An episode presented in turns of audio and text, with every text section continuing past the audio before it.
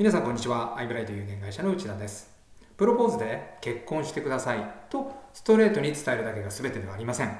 例えば来世も再来世も一緒にいよう。お前の作った味噌汁が毎日食べたい。などなど。結婚という表現を使わなくても相手に自分の気持ちを伝える方法はあります。言い換えることで相手の心に響くことって珍しくないと思います。これは保険営業でも同じ。保険の見直しを提案してもまた今度とか今はいいですなどと言われてしまうことってないですか？一方以前インタビューしたトップセールスはいつも保険の見直しにつなげられます。成功のポイントはプロポーズの話と同じで言い換えです。彼はストレートに保険の見直しをしませんか？とは伝えません。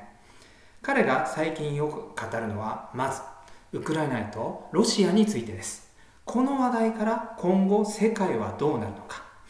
日本の未来はどうなるのかをお客様と雑談するのです。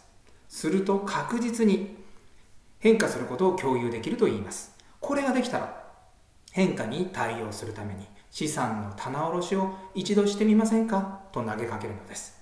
これ保険の見直しをしませんか？の実は言い換えです。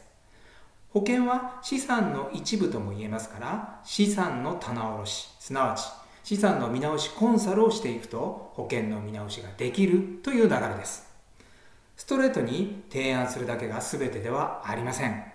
言い換えをあなたも考えてみてください。